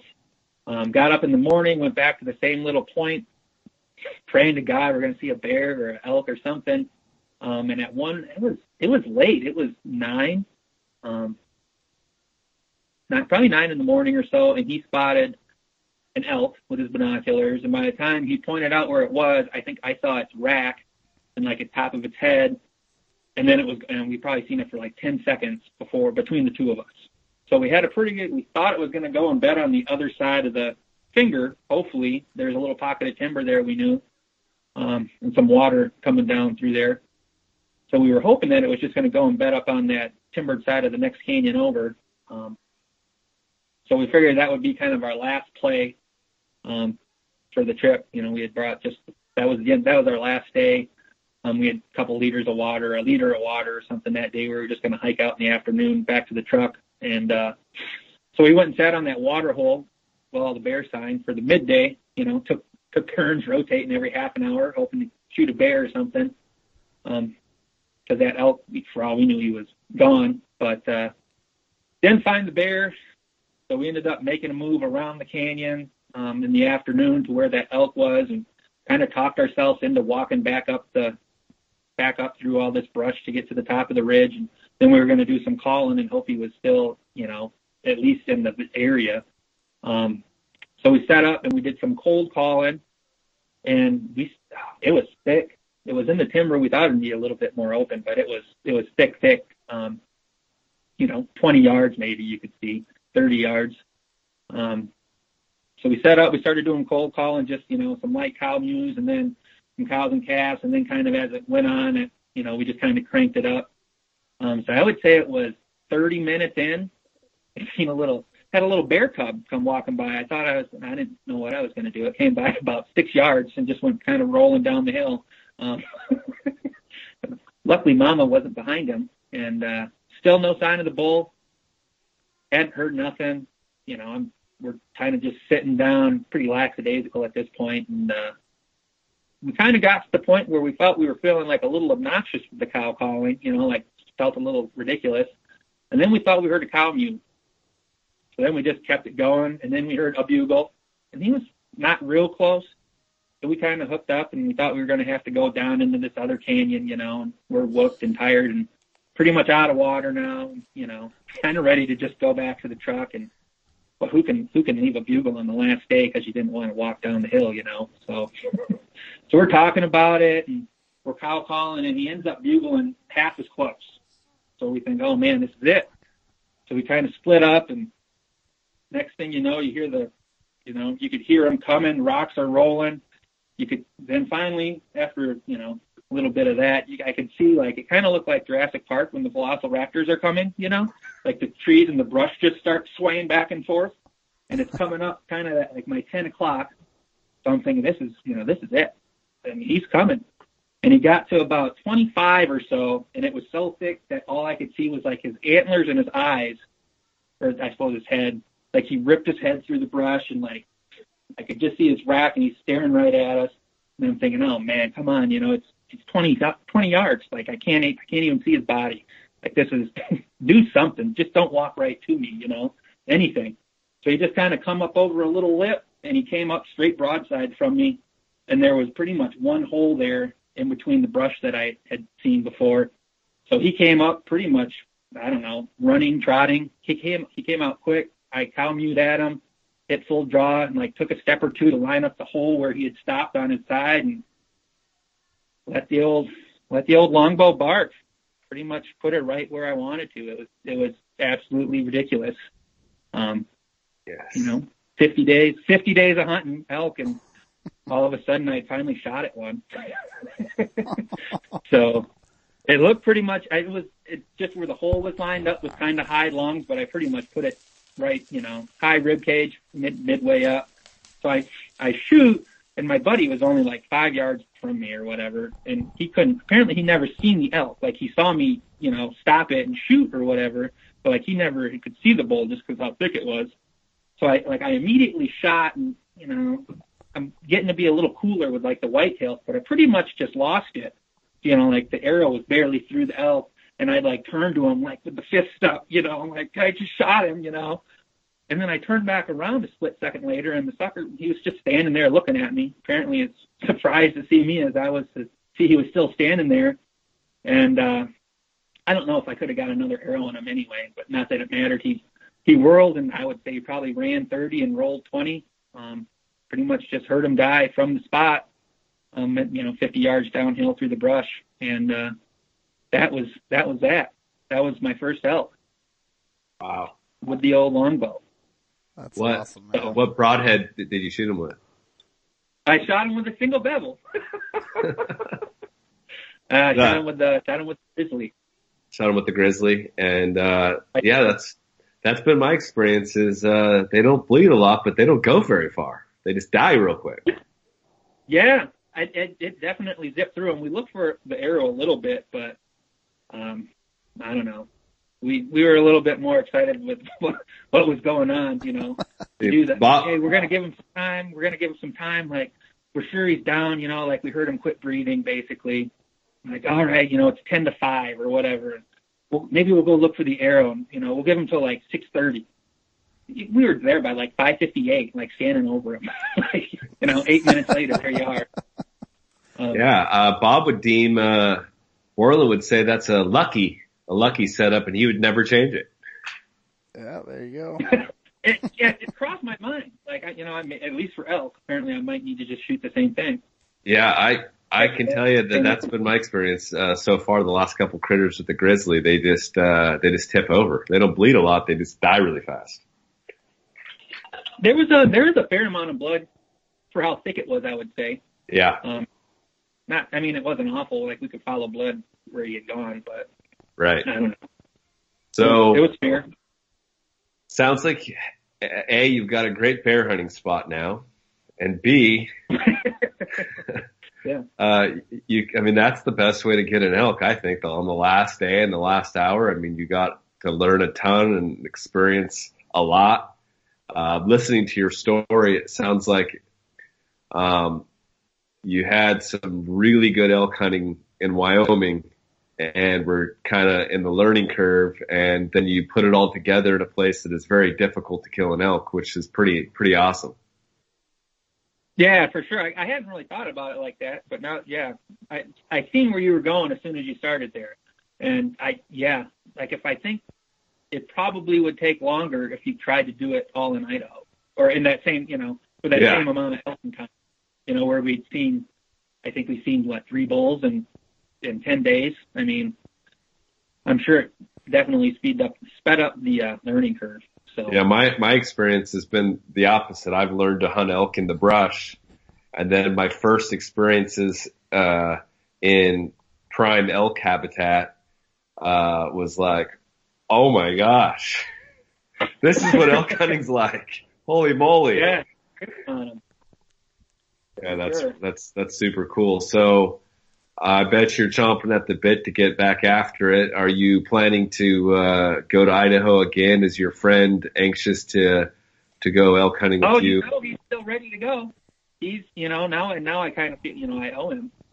You know, he, we were sitting there dehydrated and dark. You know, we were planning on being back to the truck, but hadn't eaten or drank water for half a day, and next thing you know, you got an elk laying there dead. So I don't know. We ended up getting it packed out though. I think we did camp in half the bull that night. Um, we we thought we were going to go like just take them down the ridge and then like get you know get the other half and haul it all out in one go, but we were we were a little delirious, I guess. So we we were beat by the time we got half of them out, but we were back in the morning and um, got the other half out no problems. You know, it was it was pretty awesome. I think it took us like three and a half hours to hike out the first time. You know, it's dark and we're trying to pick our way through all this brush going down the hill. And turns out, you know, there was the trail that we walked in on was just down the ridge. There was like almost a clear beeline to just cut, cut up to where the elk had died. So I think we walked in and walked out in like an hour and a half the next day with the bull, you know, but it, we were, we were probably not in prime shape at that point. it Yeah. pretty funny. But, uh, so yeah, now I owe, you know, I owe him, I guess. Got Right. got to stick it in there, stick it out with him until the guy can, you know, finally kill one himself. So, So um, I imagine uh, Mama was uh, like probably shocked, like, "What? You guys got an elk for reals?" That's how mine always Um, responds. you know, I gotta say, like I was, I guess I didn't mention it, but like I was really starting to be under the gun. Like I was hunting more and more out west, or like going Right. on trips, and uh like apparently, I I don't think she was joking. Like when she said that, you know, if you don't kill anything this year, like you're probably not going again, like, or at least not. Like you're gonna have to. We're, there's gonna be a reevaluation period of what's going on here. You know, we came to Iowa so you could hunt deer, and now all you do is, you know, go and not hunt or not kill anything. So, you know, I had gone to uh, Nebraska to hunt mule deer again, like the first week of September, and I was kind of banking on that to be like my hunt where I could shoot like a deer anyway, like a mule deer, not necessarily a big buck or anything, but I was like, this is going to be the one where I can get my, you know, get my hunting rights, you know, extended for another year. And uh, I was pretty nervous when that went when that flopped, and then it was going to be the uh, Idaho elk hunt to determine if I if I could go anymore. So um, I don't know. She's funny though. She's she's she's got some jokes. You know, I showed up, and me and my buddy are all excited to show her all this meat we got. And, you know, she always wants to see where all the meat is, and of course, she's first thing she says is, "No one believes that you shot that with your longbow, Bob. No one in the country believes you." And then and then once she seen how much meat there was, you know, she immediately was trying to give it away to my buddy. Like, what are we going to do with all that? Give? Like, can't we just keep one of those game bags? Like, just keep one of those bags of meat. Give him the rest. So she's pretty funny. Um, She, she not- thinks. She thinks.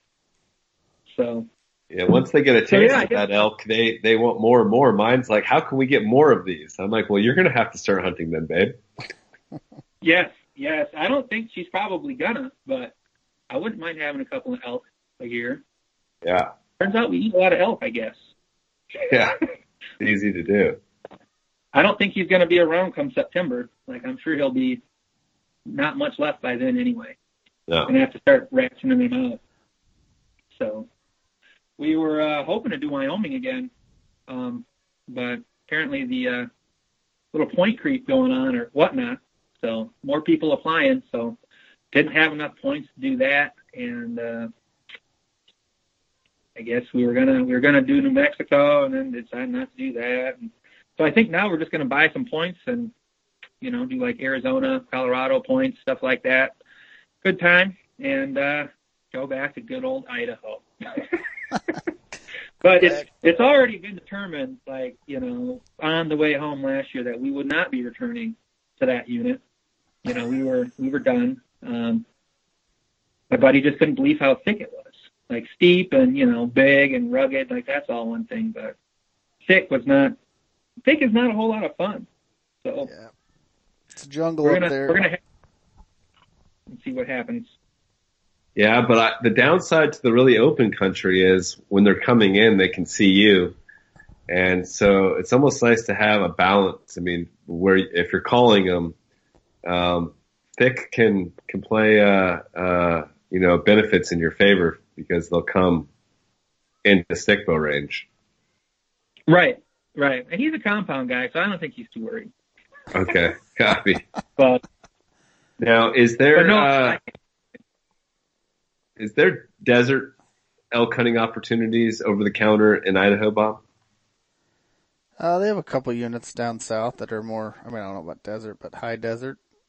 Yeah. right, I think like they that get a lot of pressure though. The more, the easier the country is Yeah. to hunt, the more people are hunting it. I think. But Right, yeah, we're not we're not going south south. We're just going to go south of the Magruder corridor there, so we're dipping more into that.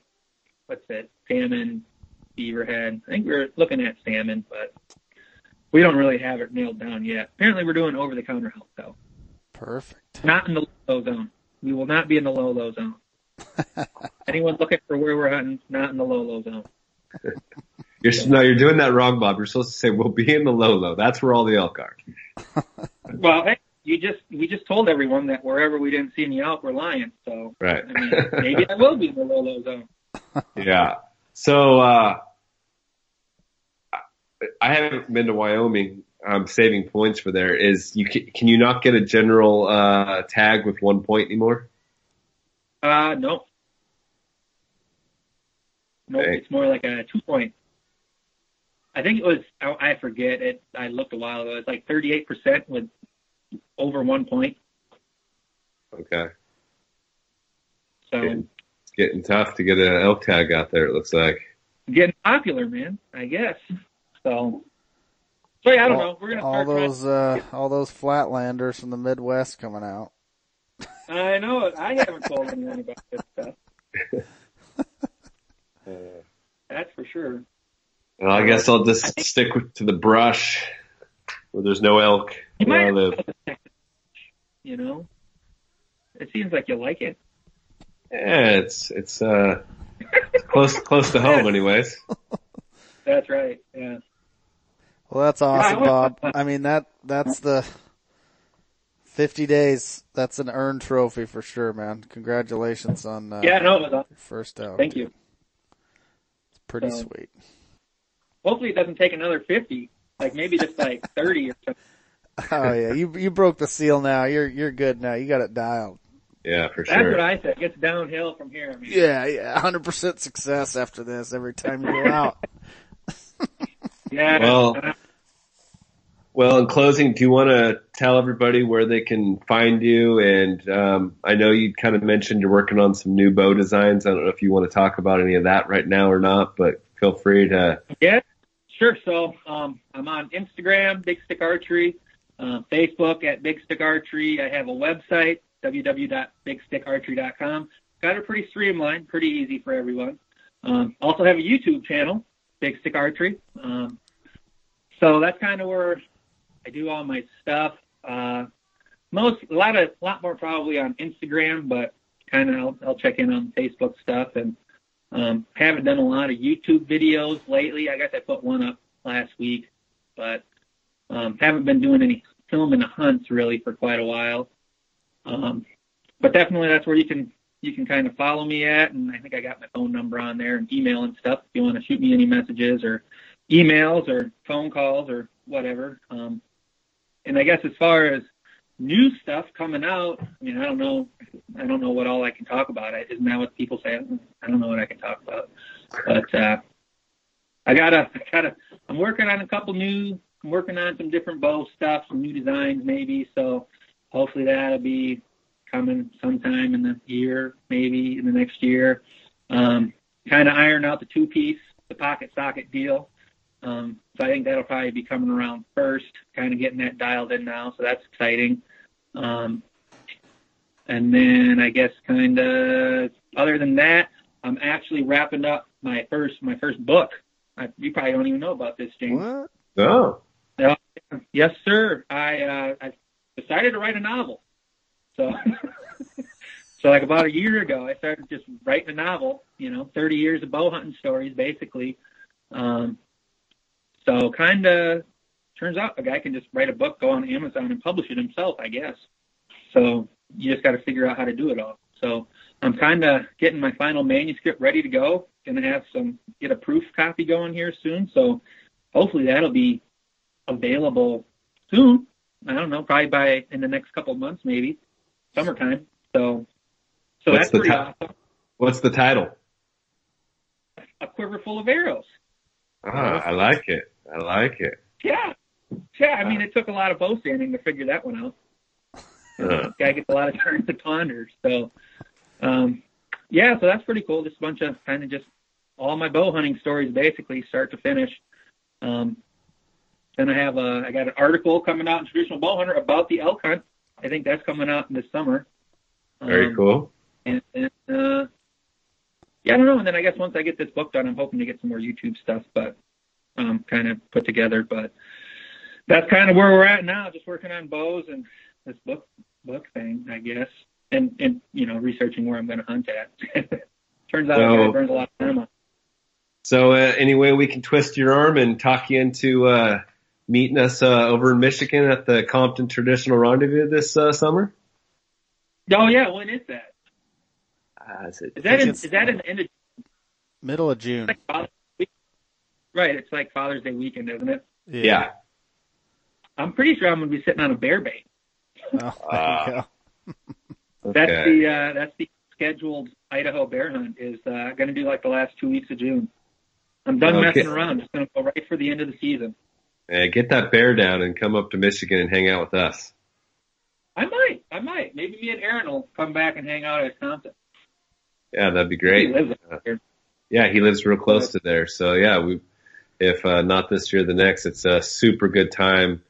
Um, I don't know if you're a member or not, but if you're not, you should be. It's uh, our only national traditional bow hunting organization, and they put on a uh, a really awesome shindig there in Berrien Springs, Michigan. Yeah, that's what I've always heard. I need to get. Uh, I'm looking to get some more of these shoots and stuff. I've been. I was kind of slacking off as a three quarter time bowyer, so I'm looking to maybe get uh, get out and do some shoots. Go to, Yeah, at least write go, that- Go yeah, shoot at ETAR, and, you know, Yeah. all that good stuff. happens You might be able to write that one off or something like that. I don't know how that works, but Probably could. I mean, yeah. yeah.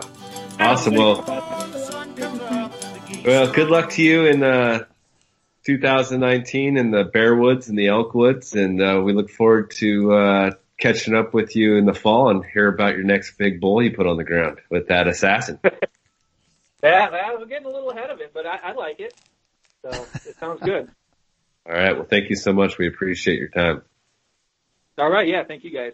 We want to thank the listeners once again. We wouldn't be doing this if it weren't for you guys. Don't forget to tell your friends about the podcast. It really helps. Check us out on Apple Podcasts, Stitcher, Podbean, or wherever your favorite podcasts are played. You can also listen to the podcast on tradquest.com. Send us an email at tradquestpodcast at gmail.com. And always keep the wind in your face, pick a spot, and shoot straight.